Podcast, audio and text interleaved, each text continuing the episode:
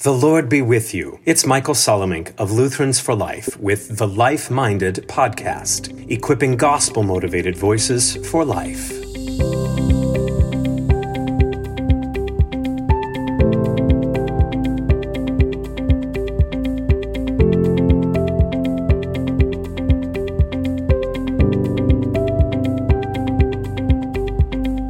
When this pandemic began, authorities were worried about a baby boom. Lockdowns were going to leave folks more time at home. Husbands and wives were going to occupy themselves with each other. Travel restrictions would reduce access to abortion and birth control. Pregnancies would swell and strain an already delicate economy.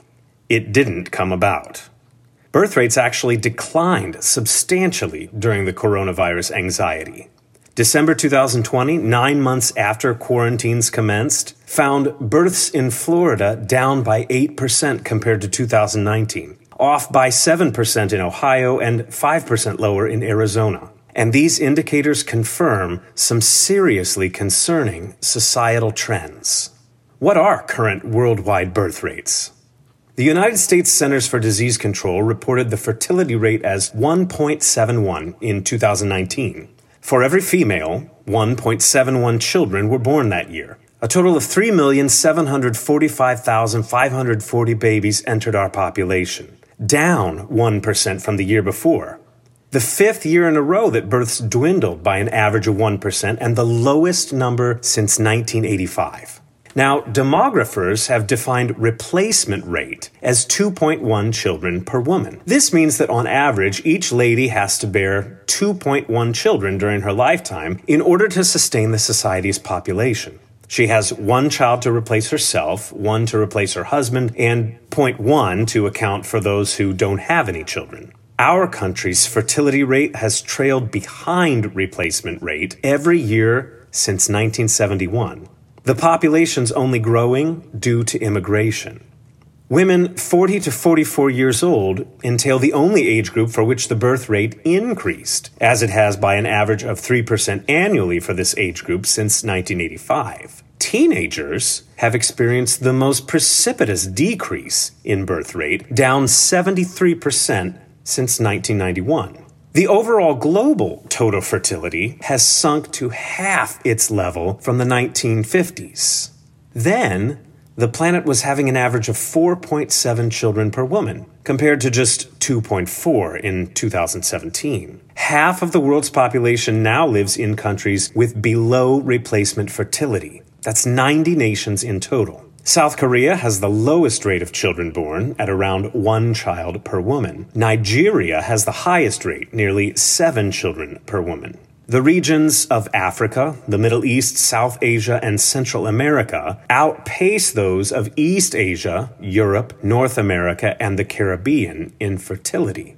It appears to correlate with income too. Richer nations tend to have flat or falling birth rates, while poorer places enjoy larger families. The United Nations projects that Earth's population, which is currently 7.25 billion people, will peak at about 9.5 billion between 2050 and 2060. Officials anticipate that eight countries will account for half of the growth between now and then India, Nigeria, Pakistan, the Congo, Ethiopia, Tanzania, Indonesia, and Egypt. Since 2010, 27 countries have seen reduction in residents of at least 1%. And researchers estimate that will happen in 55 more nations in the next 30 years. And 26 will witness citizenship contract by 10% or more. After that, statistical models forecast the worldwide population to drop rapidly. 183 countries out of the world's 195 are expected to experience fertility rate below replacement level by the end of this century, with a predicted total overall global rate of just 1.7 children per woman. One study calculates that already by 2050, people over age 65 will comprise one sixth of the human race. Seniors already make up the fastest growing age group in the world. And in 2018, they outnumbered children under five years old for the first time in history. Why have birth rates declined? Well, Americans are postponing marriage longer than ever. Studies show that the average woman in the States now doesn't take a husband until age 28. The median age of first marriage stood at 20 years old for women and just over 22 for men as late as the 1960s. Meanwhile, menopause arrives around the same time as always, leaving fewer childbearing years available. In addition, odds of infertility and adverse pregnancy outcomes increase as women approach and exceed 40 years old. Young persons and even couples state that they're delaying getting hitched and having kids for economic reasons. Significantly more Americans ages 13 to 22 say they feel it's more important to buy a home and make a lot of money than to marry, have children, and commit to a faith. They're pursuing education, career, leisure, and the perception of financial stability instead of family. Popular culture has pressured especially women to have it all and in a particular order, and to use sexual license to help get that success.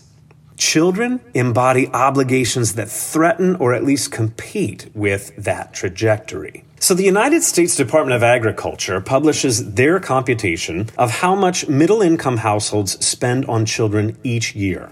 The most recent version sets the price tag at a sticker shocking total of $284,570 to raise a single child from birth to age 18.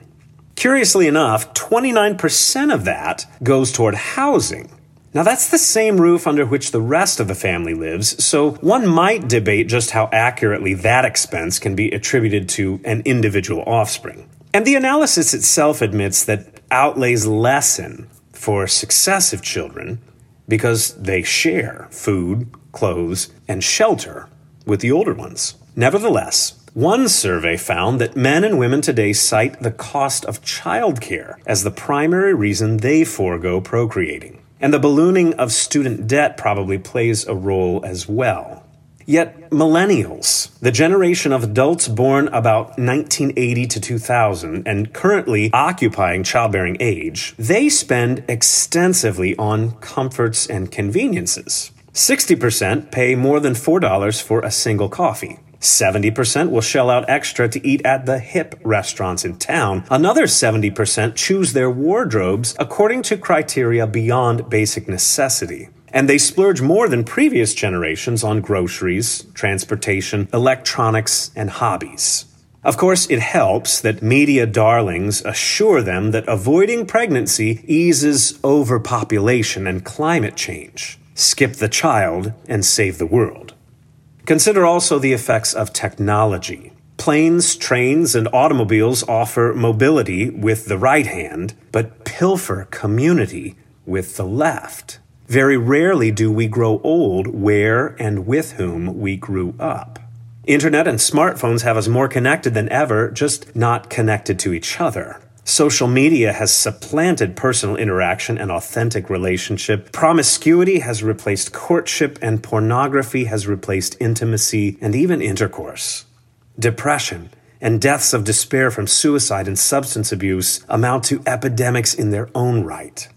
And the descent of birth rates coincides with the ascent of the sexual revolution. The development of hormonal contraception separated marriage, sexuality, and procreation.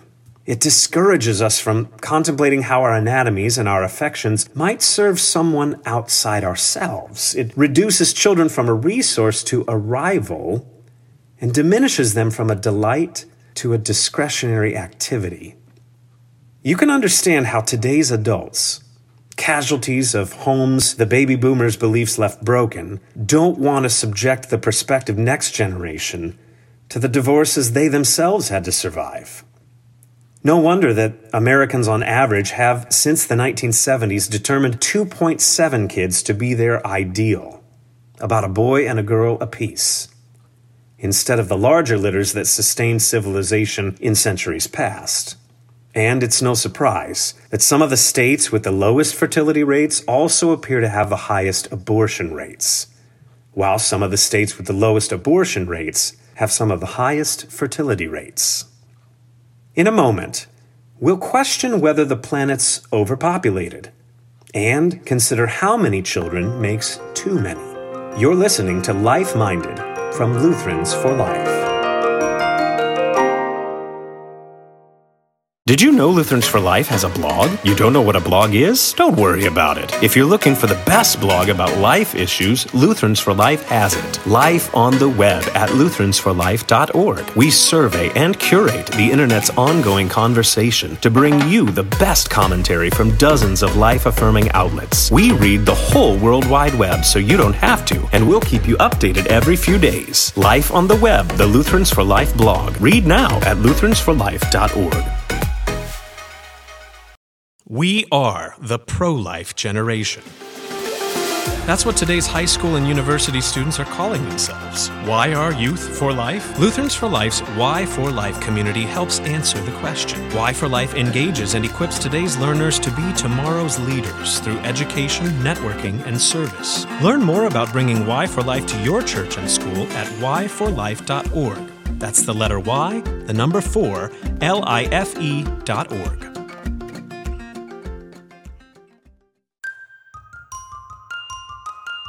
Welcome back to Life Minded, the podcast of Lutherans for Life, equipping gospel motivated voices for life. I'm Michael Salemink. Today we're deliberating birth rates and big families. We've surveyed current worldwide birth rates and studied why they've declined. Now we're investigating claims that the planet's overpopulated. Isn't our planet overpopulated anyway? Anxieties about overpopulating the earth date all the way back to the late 18th century. Thomas Malthus suggested that human population escalates by multiplication, while food production only accumulates by addition. An acre of ground can only support a finite amount of plants and animals, while each successive generation of a human community expands its quantity exponentially. Malthus hypothesized that apocalyptic consequences would occur unless childbearing subsided by force if necessary. Of course, those catastrophes never did come to pass because human ingenuity vastly amplified the capacities of agriculture and transportation and processing. But in 1968, a Stanford professor named Paul Ehrlich repackaged the panic for the hippie craze and peddled it in a popular paperback format. He prophesied imminent pandemics famines, mass starvations, widespread rioting, and extinction, and he advocated aggressive public and government fertility reduction policies. But none of his hystericized calamities ever happened either. Still, certain environmental fanatics blame overpopulation for deforestation, fossil fuel depletion, animal endangerment, and climate change. But data don't support their assertions. You see, experts reckon 10 billion people, 10 billion people could have their nutritional needs met by present levels of food production. They also observe that in the last century, while human population has grown by four times, we've increased available fresh water by nearly twice that much. Dividing up the planet's land, each of us alive right now could have five acres of our own. Half an acre of that apiece fit for cultivation. The state of Texas could house us all, with fewer people per square mile than many cities. And cots to sleep the whole of humankind would fit side by side in Connecticut, with the remainder of the globe for working and playing. Hunger and homelessness do continue to plague our race. These problems even predate complaints about overpopulation. But the best methods for addressing them all involve community and collaboration. History has frequently found that two billion heads are better than one. Societies have overcome poverty in the past by enlisting more buckets in the brigade. Further minds, not fewer ones, will multiply the creativity and the quickness of the solutions. Perhaps we simply persuade each other to become more comfortable with less luxury. It probably would serve us not to squander precious resources on population control or Planned Parenthood. Our underprivileged neighbors need material necessities, not lectures about sex. How many children makes too many? The scriptures don't stipulate an ideal family size. Our Heavenly Father rejoices in children, at each child, and over every additional child. Be fruitful and multiply and fill the earth and subdue it. Genesis chapter 1. Behold, children are a heritage from the Lord. Blessed is the man who fills his quiver with them. Psalm 127. Let the little ones come to me, says Jesus in the 10th chapter of Mark's Gospel. Let all the little ones come to me, and do not hinder a one of them. The word of the Lord only ever speaks enthusiastically and approvingly about population growth. He promises Father Abraham many sons, outnumbering the stars in the skies and the sands on the shores. Academic computations have figured approximately 7.5 quintillion, that's billion billion, grains of sand occupy the world's deserts and beaches. And astronomical observations count about 100 billion heavenly bodies in our galaxy alone, which is one of some 2 trillion in total. God blessed Job, an Old Testament epitome of uprightness, with 10 sons and daughters, and he did it twice for a sum of 20 youngsters. The prophet Malachi proclaims that the making of babies provides one of the primary purposes of marriage in his second chapter. Did God not make husband and wife one with a portion of the Spirit in their union? And what was the one God seeking? Godly offspring.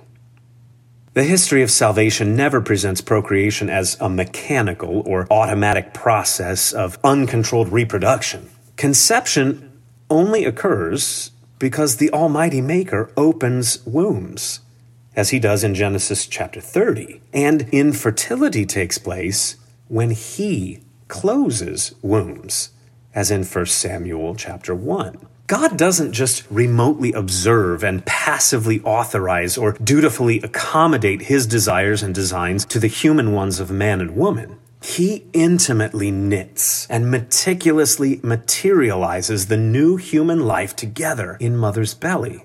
Neither God himself, nor any prophet, nor a single apostle ever censures parents for proliferating their progeny. Indeed, the sacred writings celebrate large families as special blessings.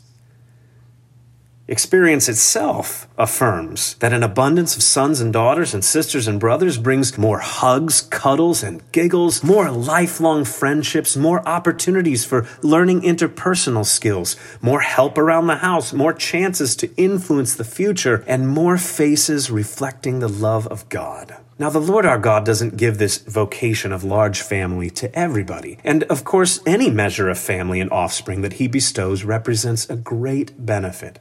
But Christians need not despise bountiful households the way that the world does. For what it's worth, the only contraceptive method the Bible mentions involved a wicked man and divine retribution. And the good book frequently grieves barrenness. The now sainted Mother Teresa of Calcutta once famously and sagely counseled How can there be too many children?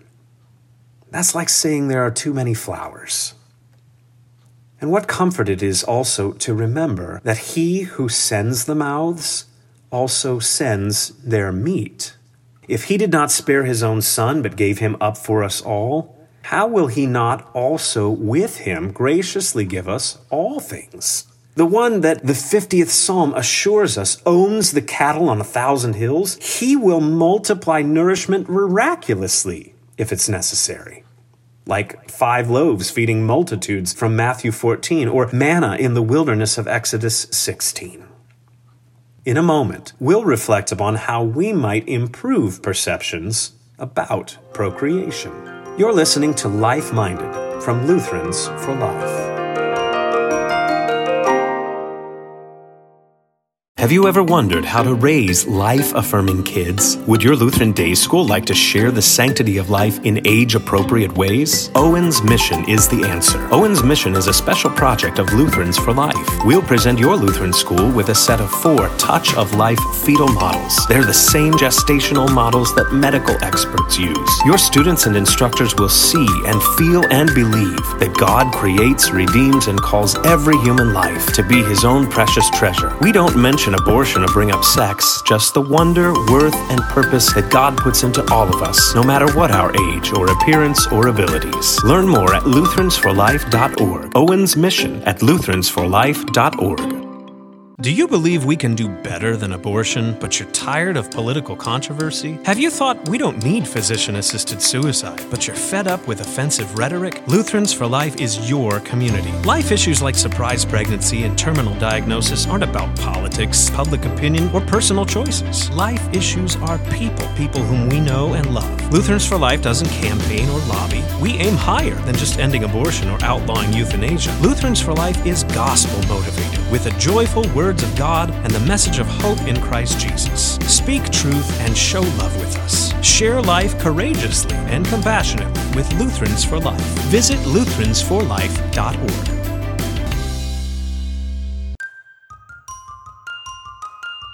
Welcome back to Life Minded, the podcast of Lutherans for Life, equipping gospel motivated voices for life. I'm Michael Salemink. Today, we're talking through birth rates and big families. We've identified current worldwide birth rates and why they've declined. We've reflected on claims of overpopulation and how many kids makes too many.